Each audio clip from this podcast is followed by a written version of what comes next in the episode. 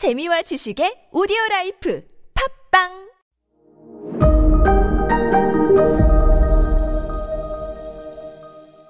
네, 여러분 안녕하십니까. 역사 스토리텔러 썬킴 인사 드리겠습니다. 태평양, 그러니까 멕시코와 미국 전쟁에서 미국이 멕시코를 박살내면서 캘리포니아를 먹어버리죠. 그러면서 미국은 와, 이 앞바다가 뭐지? 태평양이란 걸 만나게 됩니다. 거기서 멈추지 않습니다. 미국은 서쪽으로 서쪽으로 태평양 쪽으로 태평양 개발에 나서는데 그러면서 뭘 발견했냐? 그 수많은 고래떼들을 발견한 거예요. 잡기 시작합니다. 엄청나게 잡아요. 왜? 고래 기름 짜가지고 램프 키려고. 예, 네, 램프 키려고요. 그거 일본 편에서 말씀드렸잖아요. 페리 제독이 1853년에 도쿄 앞바다에 흑선을 끌고 나가가지고 오픈 더 마켓! 일본 개항 요구한 이유도 뭐냐면 일본에 왜 갔을까요? 태평양에서 고래잡이 하다 보면 휴게소 필요하잖아요.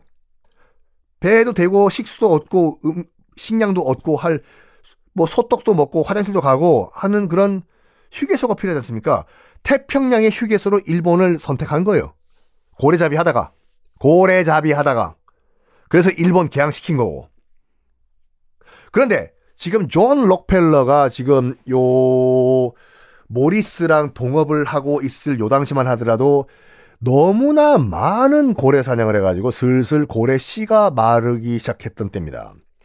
당연히 고래 기름, 램프의 연료, 값이 폭등을 했겠죠. 폭등을 했어요.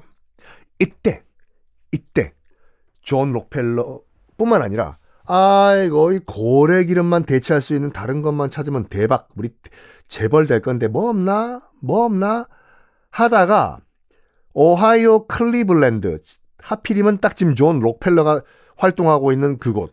오하이오라고 여러분 지도 보세요. 미국 지도.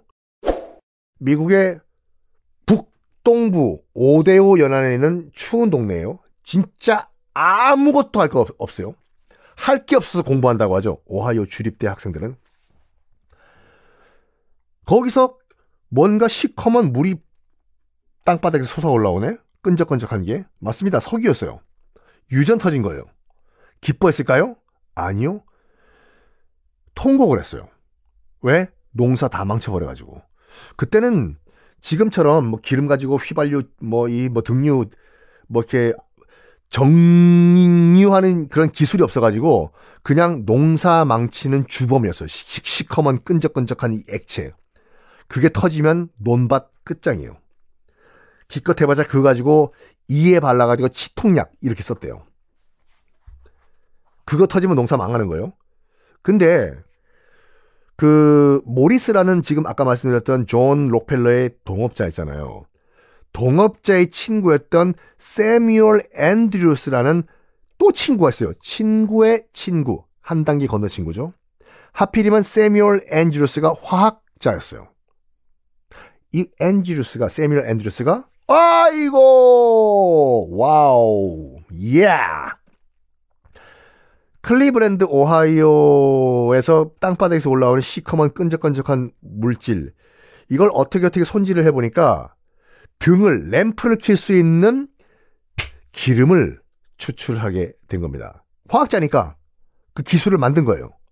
아직까지 제품화 안 된 거예요.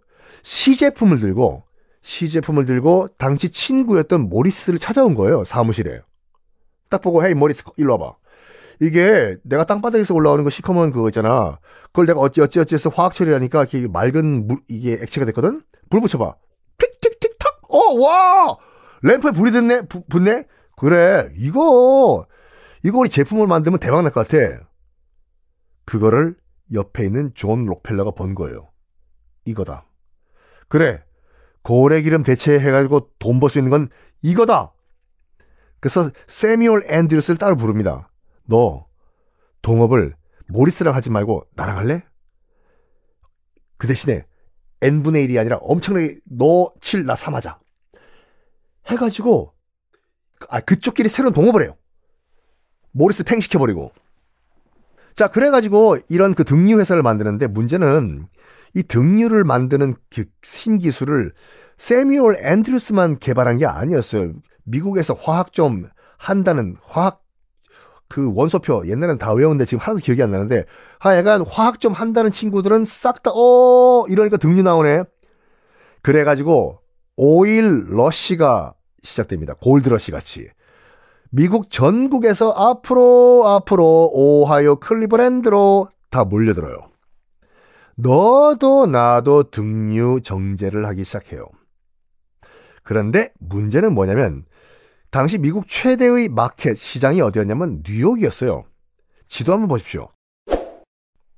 오하이오 클리브랜드에서 뉴욕까지 굉장히 멀어요. 이거를 정제한 그 등류를 어떻게 실어 나 운반을 했냐? 역마차로 날랐어요 그때. 잉 달려라 역마차 달려라. 그러다 보니까 뉴욕까지 배달하는 시간도 각각 제각각이고 또 표준화가 안 되다 보니까 등류를 만드는 그 기술이 품질도 제각각이고 어제 A라는 사람한테 샀던 등류는 불이 붙는데 왜 오늘 B라는 놈한테 산 등류는 불이 안 붙냐? 어? 다 제각각이에요. 이거를 딱 존 록펠러가 보고 생각을 합니다. 내가 이 중구난방의 석유 배달 독점만 한다면 내가 재벌이 될 수 있다. 한 큐에 다 정리된다. 뭐가 없을까? 내가 어떻게 하면 독점할 수 있는 방법이 없을까? 하다가 눈에 들어온 것이 있습니다. 뭐가 있냐? 삐삐 칙칙폭폭 칙칙폭폭 칙칙폭폭 칙칙폭폭 당시 한참 미국에서 깔리기 시작했던 철도였어요. 이 철도를 어떻게 활용했을까요? 다음 시간에 공개하겠습니다.